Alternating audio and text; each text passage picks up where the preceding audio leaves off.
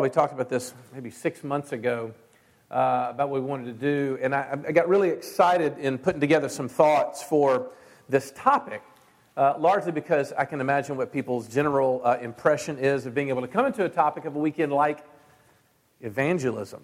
Uh, but we'll talk about that as we move along. But I'll say this uh, there's a whole lot, this, this job that Brian was referring to uh, is new for me. I did something for 17 years, and for the last year and a half, not been doing it. And so being able to come here makes me feel human again. Uh, so thanks for uh, letting me hang out a little bit. And I would love to be able to um, uh, visit with you tomorrow in between sessions and tonight for Q&A and whatever else.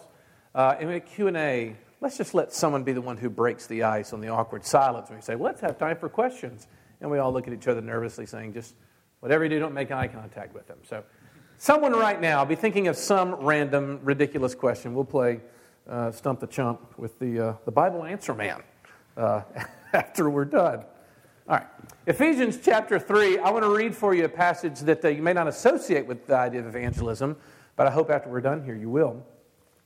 Uh, this is uh, from the Apostle Paul, who says, For this reason, I, Paul, a prisoner for Christ Jesus on behalf of you Gentiles, assuming that you have heard of the stewardship of God's grace that was given to me for you, how the mystery was made known to me by revelation, as I have written briefly.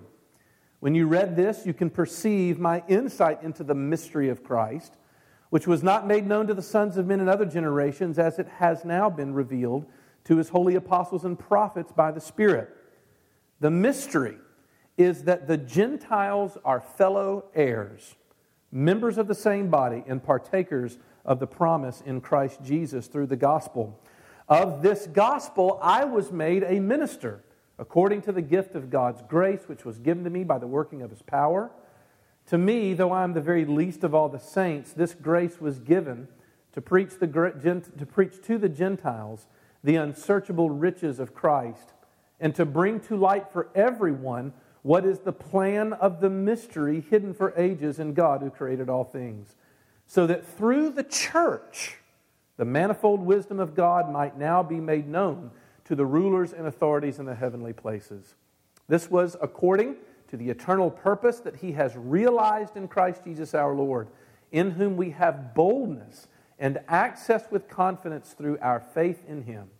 So I ask you not to lose heart over what I'm suffering for you which is your glory.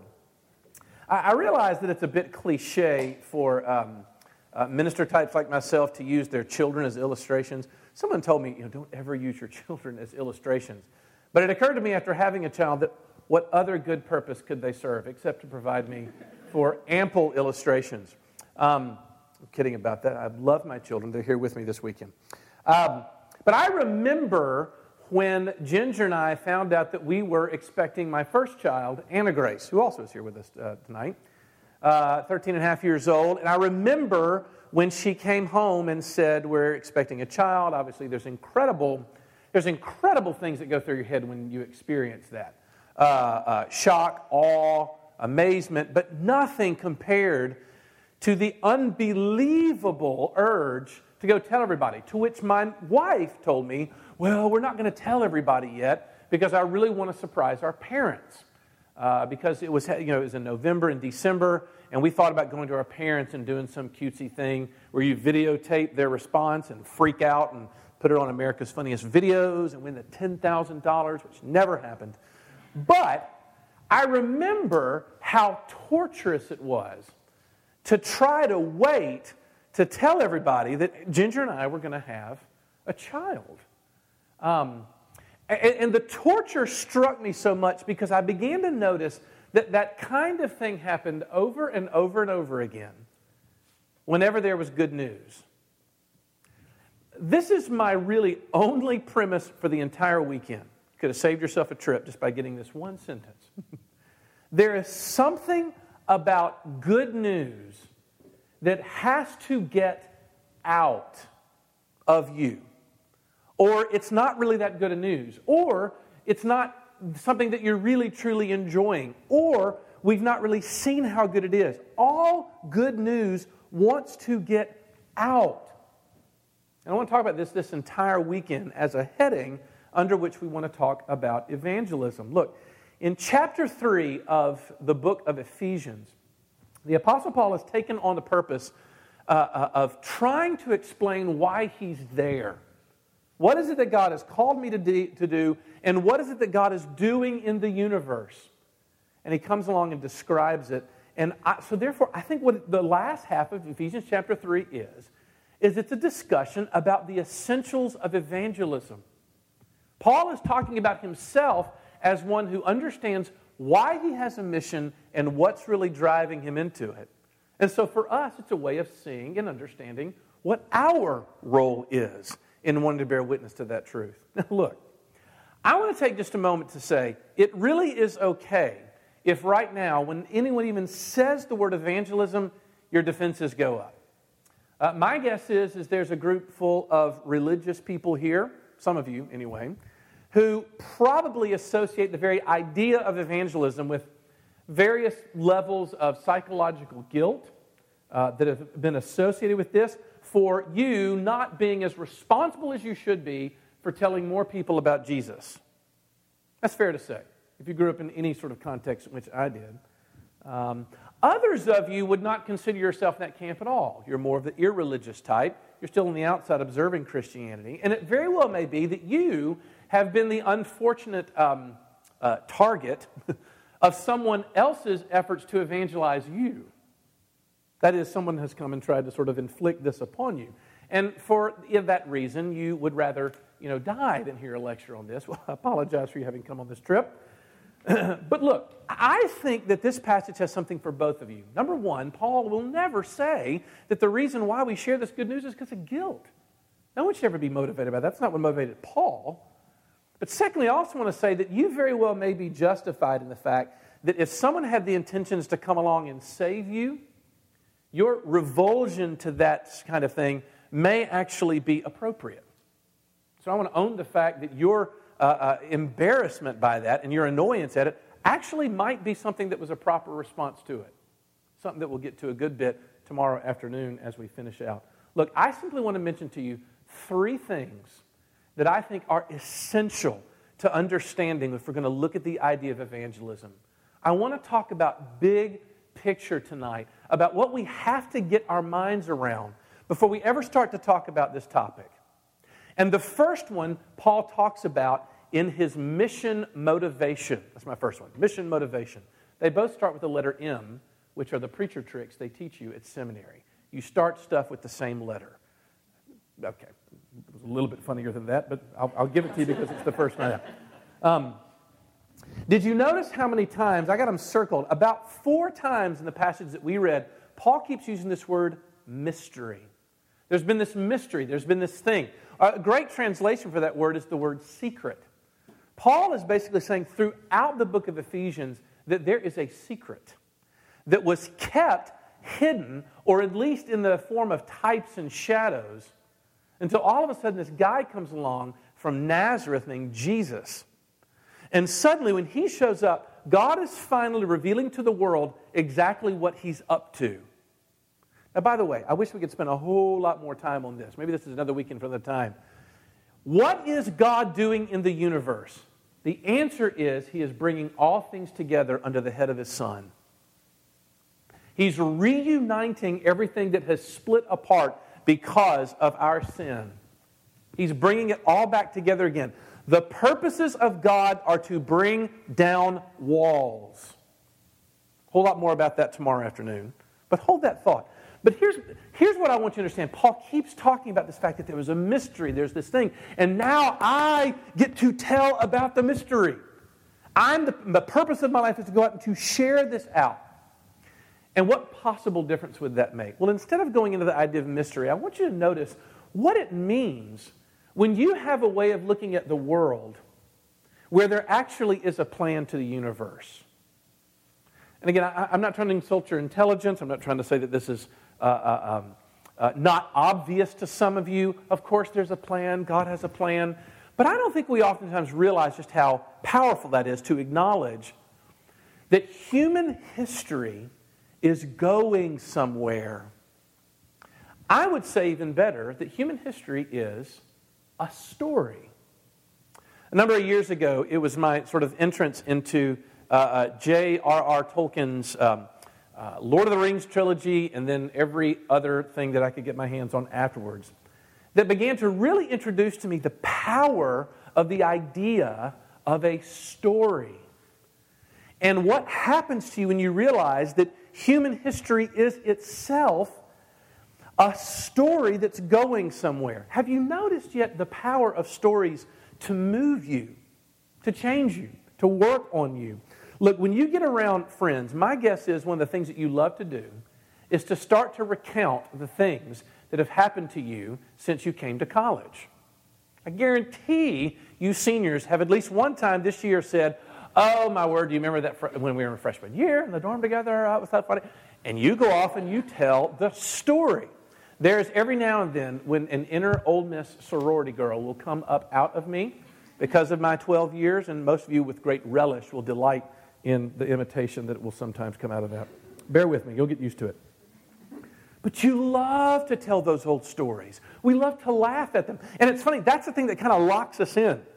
Uh, I, I, love being able to, um, whenever I start to see everybody kind of wander, you know, it's kind of late, going, wow, sermon, 8 o'clock at night on a Friday, really what I wanted to do and you start to wander, I know exactly how to get you back. All I got to do is say, you know, it reminds me of a story. And suddenly everybody kind of goes and perks up. Have you ever thought how strange it is that you can sit in a tiny dark room, relatively tiny dark room, and watch a movie and go through a gamut of emotions when a skilled movie maker or screenwriter put something together with all the elements of lighting and sound and cinematography to where you can walk out of a theater bawling, crying. It's happened to me multiple times. And we ought to stop and think to ourselves, what just happened? The answer is you came under the spell of the power of any story. Any story moves us, it grips us. And what Tolkien, who was himself a Christian, was the first one to introduce to me was this idea is what if, if that is baked into your very DNA? That there's something about you that needs a story, that needs to know that there's a story, to believe that there is something, even when it's just in our imaginations, that actually could compel you into your future. Um, when I was, uh, again, a, a, new, relatively new father, we had uh, two girls very close together. It's the second illustration they made it in tonight. Bless their hearts. Good they're not here. But they're only 16 months apart, my, uh, my uh, two children. That was, not a, was not a planned event, but it happened that way. And one of the great things about having siblings, everybody's like, what is he talking about? Never mind. Um, one of the great things about having siblings that close together is they never really knew a time when they weren't with each other. I don't know if you, if you girls have sisters like that, but uh, Anna Grace and Caroline are best friends. It's delightful to see them play together. But I remember at their youngest of ages how their mother would come home with the latest princess gown. And I was shocked that you could actually go and purchase, you know, a relatively authentic looking Cinderella gown, you know, you know, for someone that's four years old. And you would be amazed at the transformation my daughters would have when they would slip these dresses on um, and would you know, sort of come, you know, coming through the, den- to the living room. Immediately, they knew that they were in a fairy tale. And they would imagine princes, and they would both dress up. I remember the time, this would embarrass them to death. This is where your preacher's kids hates their uh, preacher fathers. I remember one time when they insisted on going with me to the barber shop, but they wouldn't go unless they could come in their princess gowns. And my barber still says, How are those two princesses? Because they came into the barber shop, just like, no, no, no, no, no, no, no, floating through imagining these things. At four years old, my children understood the power of story. And my guess is it still has power over you. Do you ever find your mind, day, your mind drifting off into stories about yourself? I used to love to ask students at Ole Miss, at this time, what is your story about? What kind of story are you believing about yourself? Talked to a lot of people over the years whose life story at that moment was a great tragedy. Something that was a great comedy, bouncing through life. For others, it was an action adventure. But at all times, you are seeing your life through the version of some narrative. There was an elderly lady who took us out to lunch after uh, church one day when I was in seminary. Wonderful old ladies that will take seminary students out to lunch. And I remember this wonderful sort of highfalutin Northeast Jacksonite look at me and saying, So lay us, lay us, two syllables in lay us. Lay us, tell me, what is your story? What is your story? What a great question.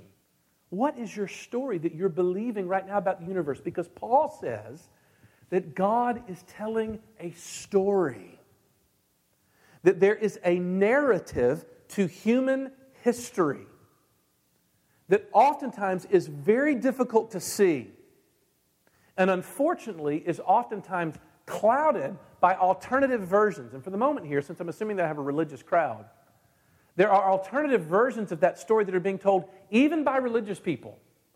I grew up believing that the narrative of human history was leading towards a great cataclysm that would pull up out of the Middle East and create a worldwide Armageddon in which all things would go and we would all get tattoos that said 666 on them. Never mind, we're not going to talk about the end times tonight. But I'll say this that worked on me as a version of my history, of believing that was where things were going. Paul says, I want you to know what it's really about. It's about a mystery, it's about a story, it's about a secret that God is telling that I've come down to fix the universe. What is your story? So, a mission motivation, that's Paul's first sort of thing that you have to get if you're going to understand his view of evangelism. Secondly, though, he says you have to have a humble confidence a humble confidence. Look there at verse uh, 8. People get kind of freaked out about what he says there in verse 8, where he says, To me, though I am the, le- the very least of all the saints. That little very least is kind of a weak translation of what the word actually says. What he actually says is, is I am the least of the least. In other words, Paul kind of butchers the, uh, uh, the English language.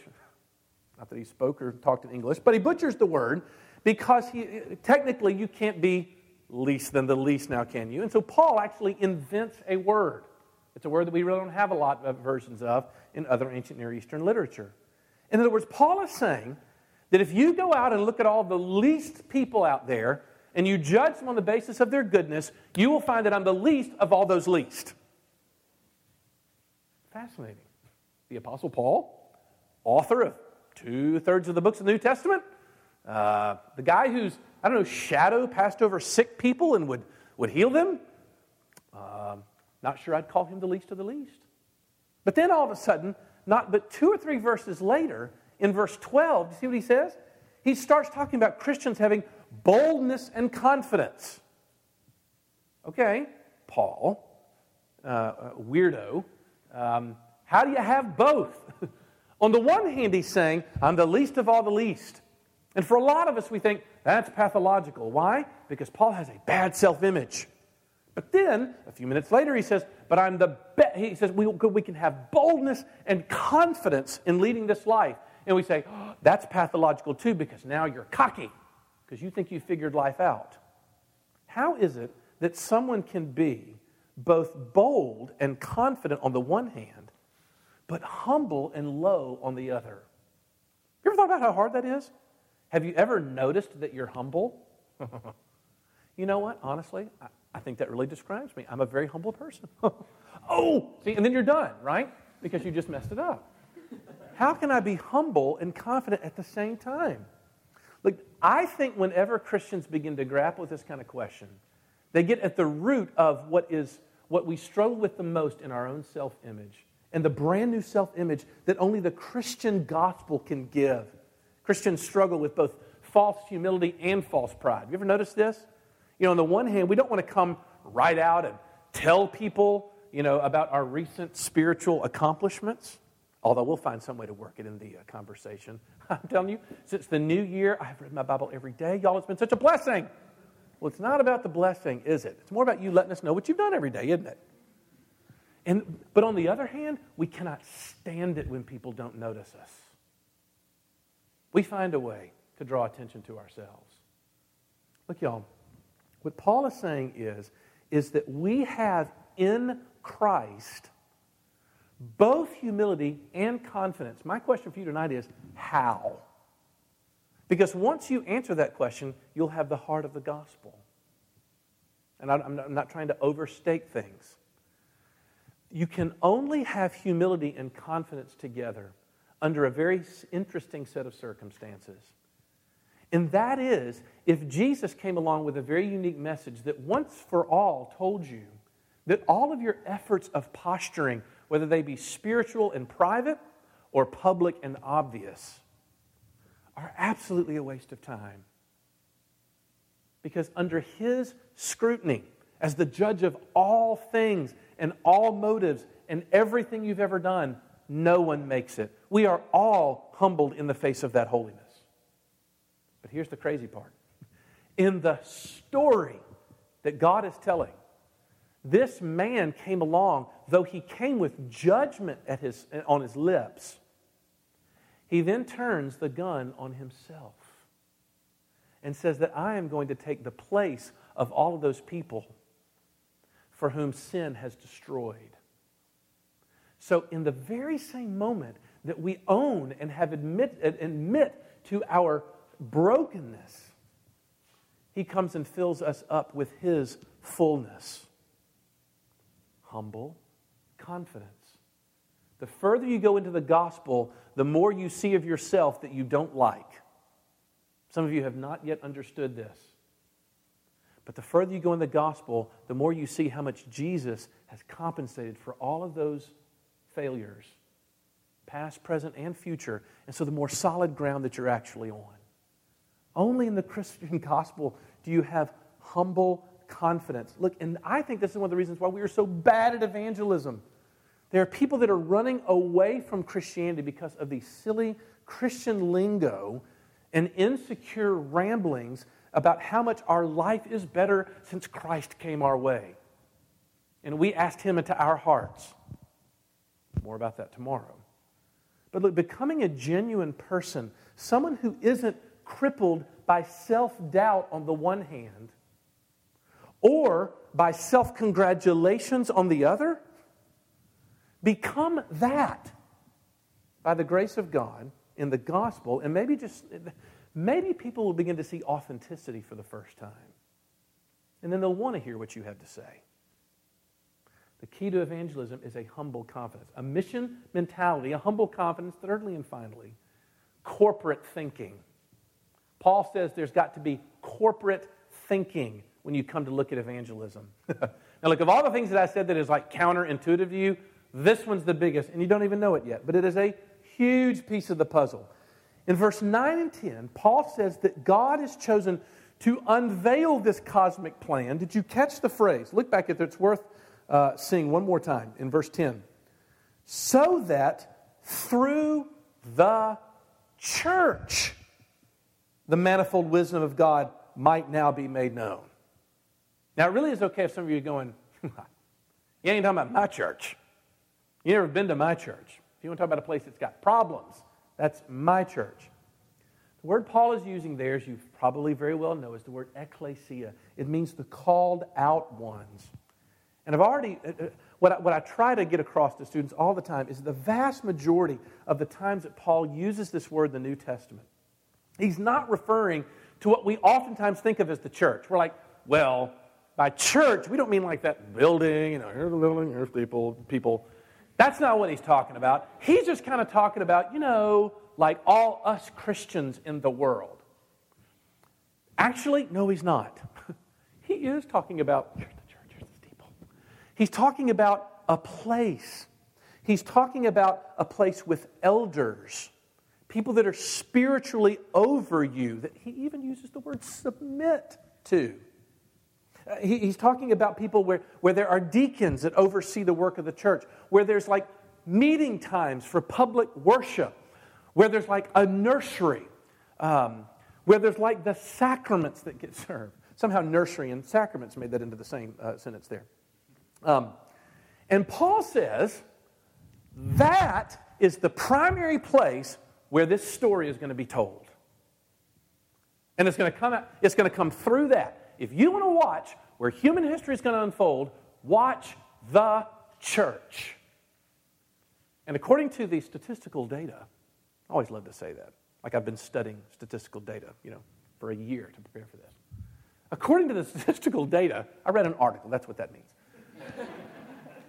Your generation is the first one, is one of the, one of the loudest in the last 50 to say, we are done with church. We're okay with religion and spirituality in general. Cool with people kind of doing even the Jesus thing. If you're down with that, knock yourself out. But the church, what a waste of time. How many times, how many churches that have been planted in your lifetime can you remember that actually even had the word church in it? I had a friend of mine call me like two weeks ago and say, I've joined a new church. Really, what's it called? He says, it's called Liquid. I said, Liquid. Fantastic. You know, it's the journey. It's a, it's, it's a, who knows the names that we've heard about? And I'm not knocking the names, but it's like we're allergic to the very idea of church. And yet, Paul says that this is the way in which God is going to work out his purposes. And look, y'all, I want you to really feel this because what he says is remember, you're going to love this. The purpose that God is working out through the church is the inclusion of outsiders. Okay, that's one that's like worth writing down. Church equals inclusion of outsiders. The reason why that's worth writing down is because Paul is saying God is bringing, is taking this thing that used to be sort of uh, um, uh, uh, attached most primarily to an ethnicity known as Judaism, Jewish religion, Christianity. But Jesus having come along, it is broken out of that to where being an ethnic Jewish person no longer gives you any covenant significance before God. It is only the manner in which you relate to Jesus Christ. That gives you significance with God now. And what that means then is there's an instinct in this body that Jesus is producing that will go out and find people who considered themselves to be on the outside and get to come on the inside. The called out ones and the called into ones. See, this is why Jesus gets, oh, upset. When we don't unconditionally bring those around us into membership in our churches who name Jesus Christ as Lord and Savior. He doesn't like that. The divisions that happen in the body for foolish reasons um, displease him because that's the nature of it. Look, and for this reason, if your evangelism does not include something about the church, we've missed something huge. Look, you can't do it all.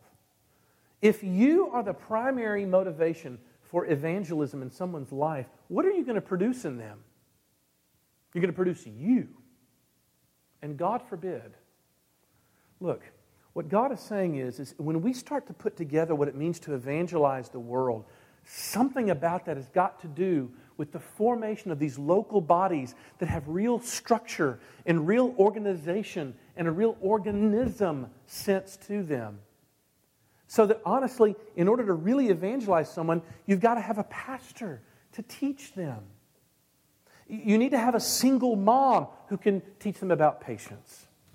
You need to have a former drug addict who can show them about the power to overcome sin.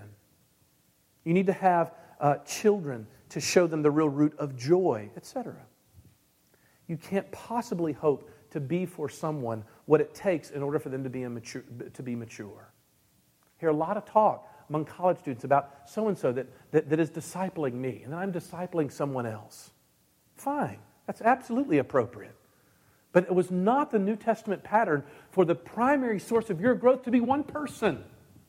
It is a body.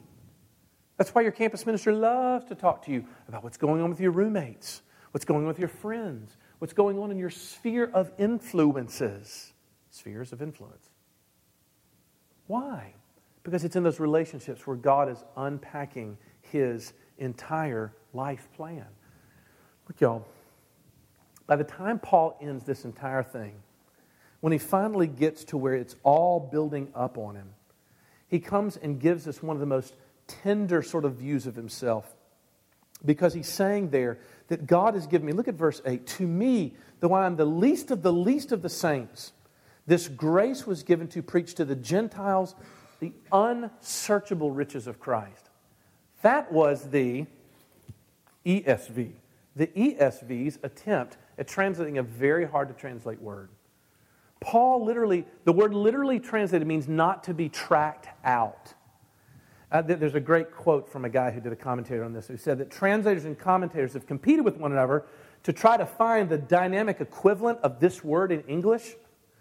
The riches of Christ, they say, are unsearchable, inexplorable, untraceable, unfathomable, inexhaustible, illimitable, inscrutable, and incalculable. What is certain, listen to this. You missed everything tonight. Don't miss this. What is certain about the wealth Christ has and gives is that we shall never come to an end of it. Paul was convinced that coming to Jesus was the opposite of impoverishment, but it was eternally enriching. That it never stopped being fascinating. And I realize that the second that we start to set those kinds of ideas in front of people that have come from the Christ haunted South and have lived with religiosity all your life, your first tendency is to say to yourself, I know where he's going with this. I know where he's going with this. He's going to say that I need to be more excited about who Jesus is and what God is doing in the world. And he's so right because it's been a terrible semester. I've been back at school for one week. It's been awful. You're right. I'll try harder. Lord, please, please, please. After this weekend, I'll be so much better. And all of a sudden, our lives do this back and forth. And because of that fundamental insecurity, spiritually speaking, we are horrible evangelists. Because we always stand on the outside of God, as it were, waiting for his disapproval. And the crazy thing is, is I don't really want to share any of that with someone else. So instead of letting that thought that Paul is saying, I found here unsearchable riches, instead of letting that turn to guilt, like we often do, here's what I want you to do this weekend let it turn to curiosity. To simply say to yourself, maybe I missed something. Maybe there was something here, no matter how many times I've been to church, no matter how many times we were there when every time the doors open, or I've heard all this before. Maybe there was something there that you missed that might have somehow been so awesome and cool and mind blowing that for somebody like Paul, he could never get tired of thinking about it. And don't write that off as saying, of course he never tired about thinking.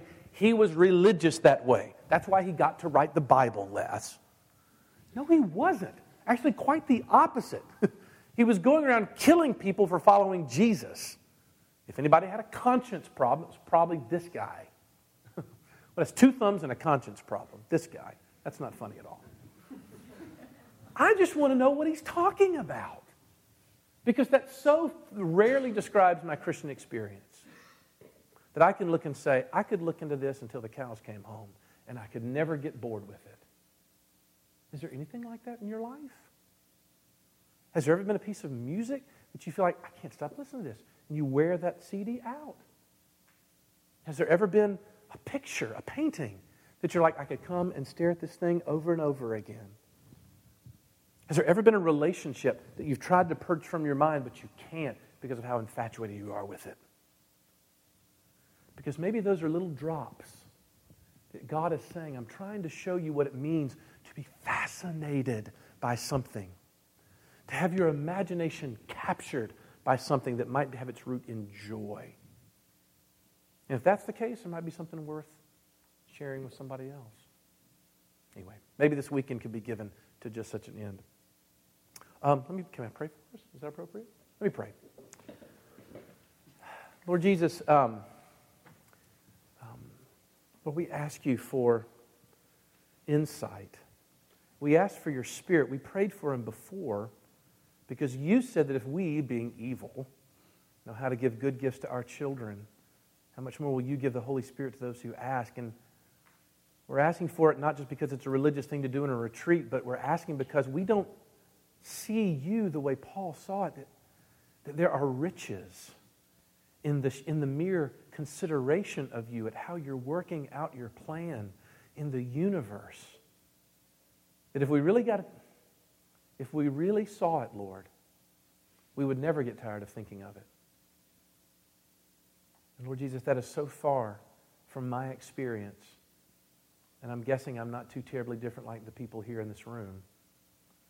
So maybe because we've gathered for the sake of your glory and your word, like you say, you would give us just maybe a drop, a little glimpse of all of a sudden seeing something in you that we didn't see before, that the Apostle Paul saw, and that only your Holy Spirit can give us. So guide us into that, for we ask in Jesus' name. Amen.